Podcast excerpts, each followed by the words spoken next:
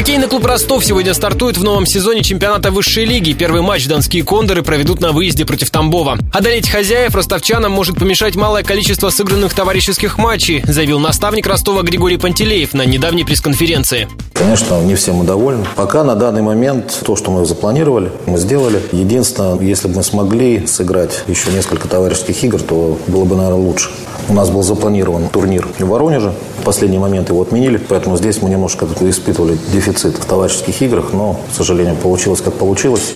В заявку на новый сезон Ростов включил 26 хоккеистов, при этом половину команды составили новички. Посмотреть на них горожане смогут уже 27 сентября. Тогда кондоры принимают на своей арене во Дворце спорта самарский клуб ЦСКА ВВС.